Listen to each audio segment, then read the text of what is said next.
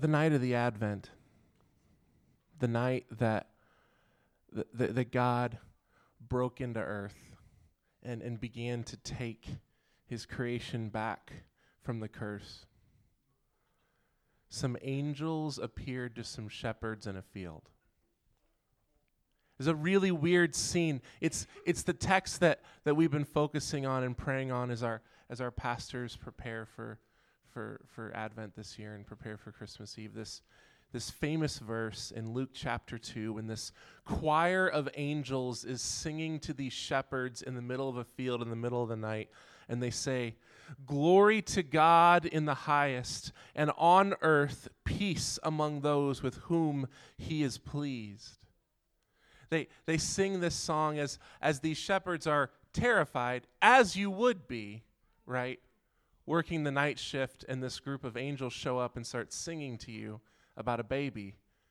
They're terrified, and these angels proclaim, Glory to God peace on earth. He is pleased with you. It's like the angels are telling these, these random guys, right? You have no idea how pleased God is with you. If you had any clue what he has done tonight, you would be praising him knowing how pleased he is with you. He's bringing you peace. And again, they're like, this is, this is strange.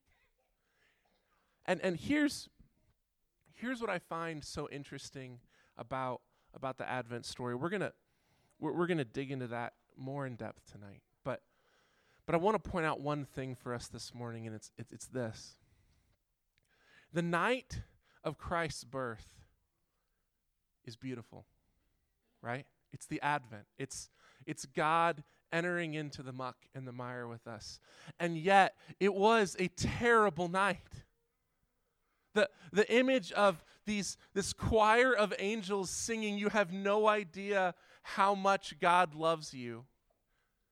Th- that image is so stark in contrast to the reality of what actually went down that night. You think about like the, the Christmas story is so ingrained in us culturally that we we miss we miss how ridiculous it actually is. To think that, that 2,000 years ago, uh, a little teenage girl who was engaged went to her fiance and said, Hey, I'm pregnant and it's not yours. But it's okay because God made me pregnant. We should still get married. That, that by itself, it seems, I mean, I, I I, I, don't mean this sacrilegiously, but that seems like the setup to a soap opera. It's, it's terrible. And yet, God comes to this he, he, had already spoken to this teenage girl and said, No, this is really what's happening. And then he speaks to the guy and says, No, yeah, that's really what's happening. You should marry her. And so they get married anyway. And, and because of the repressive government and social structures that are over them, at the time when she's ready to have a baby, they have to travel to the other side of the country to this little village in the middle of nowhere. And while this, this like 14, 15 year old girl is in labor, people are are telling them, We don't have room for you. There's nowhere for you to stay as they move from space to space. And really quick, like those of you, those of you who've had children and husbands who have taken those, those women to hospitals, going from end to end while, while she's in labor, saying, Do you have space for my wife to have a baby? No, I'm sorry, we don't. And she ends up in a barn she ends up in a barn with animals on the floor, giving birth. A middle school girl having a child on the floor of a barn, miles and miles away from her home. That is how God chose to enter into his creation. There's an SNL skit from last year. It's a great transition, right? You should all YouTube it. There's an SNL skit from last Christmas where they talk about.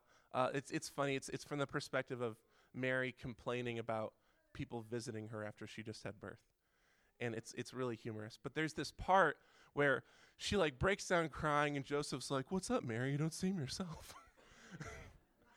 and she says, "I just thought." the birth of the Savior would be different. I thought there would be less sheep poop on the floor and maybe a bed or something. And it's funny in the skit, but there's so much truth in that. The, the Christmas story is so is so like holiday carded to us.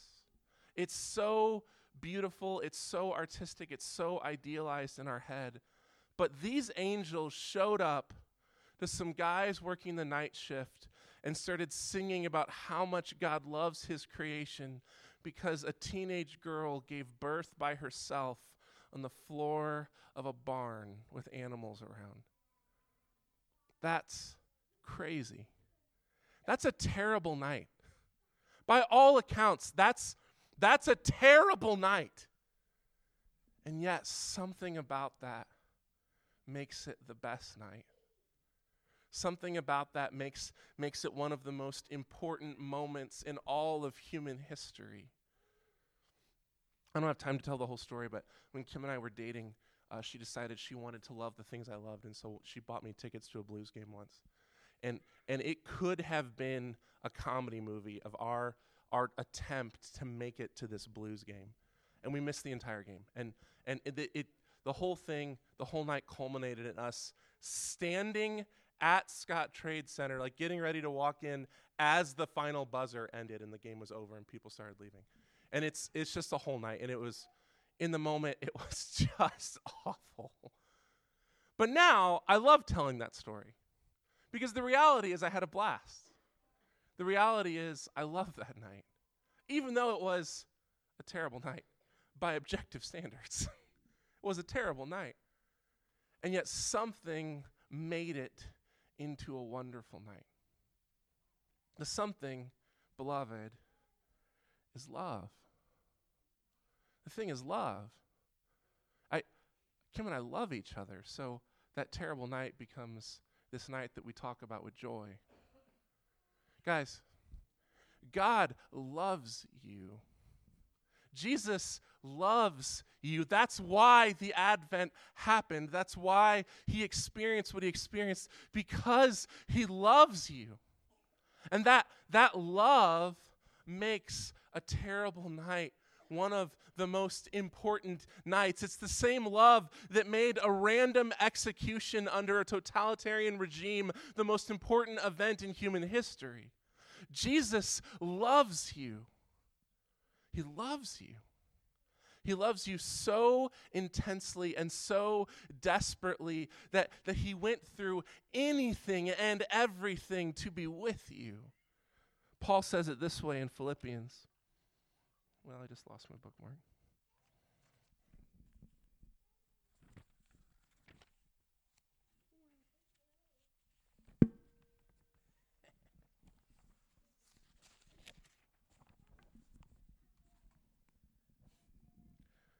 Says it this way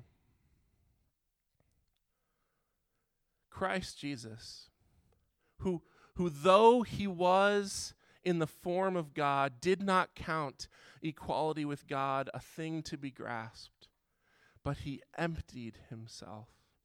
He took on the form of a servant and was found in the likeness of men. And being found in human form, he humbled himself by becoming obedient to the point of death, even death on a cross. Beloved, Jesus loves you so desperately. He loves you so desperately. The love of God is the reason for the Advent. He, he was willing to experience the suffering of going from being an eternal God to being a helpless infant.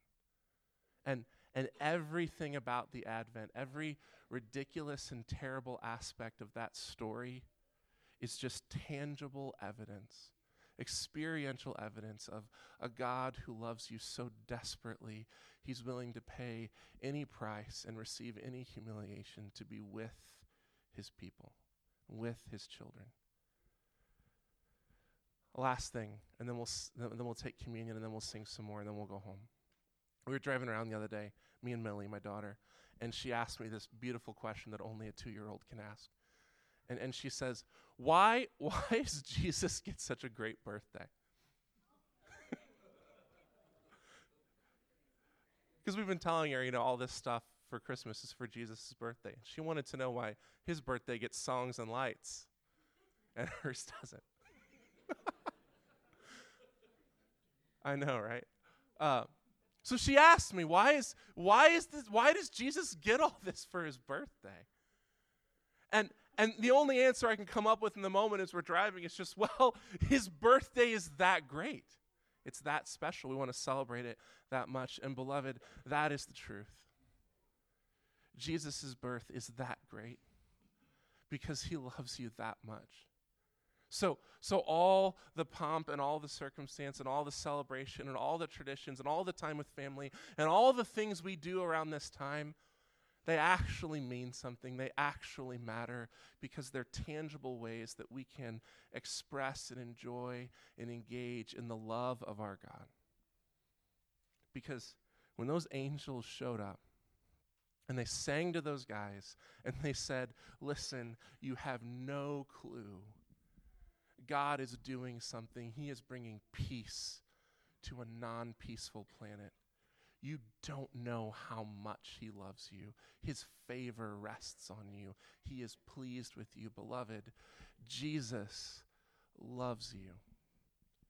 So here's what we're going to do Lane's going to sing a song. Our elders are going to take the communion elements and kind of spread around the room. And this morning, if you want to just take a moment and revel in the love of our Jesus, I invite you to take the elements and take communion and celebrate that. When we when we partake in communion, when we take of the elements and eat, what we're actually acknowledging is that the suffering of our Lord is what brought us life. It's what gives us joy and fulfillment. It's what gives us abundance. And so if you if you need to this morning to to take a time and revel in the love of Jesus, I invite you to go find one of the pastors, take the elements, and pray with them and, and partake in that. And then we'll, we'll end out our time with singing some more songs. That sound good? I'm going to pray for us. If, uh, pastors, if you guys want to come up and grab stuff. Jesus, you are so good to us. You love us in ways we cannot fathom. Jesus, thank you for loving us. Thank you for loving us the way you do. God, today, as we do all the quirky little family celebrations and traditions that we do, as we drive around and eat too much food and unwrap presents and do all these things, God, we ask that we would see your love in it, that we would experience your love in it, and that we would pour out your love to those who are around us. Jesus, this world needs your love. We want to revel in it, Jesus. Thank you.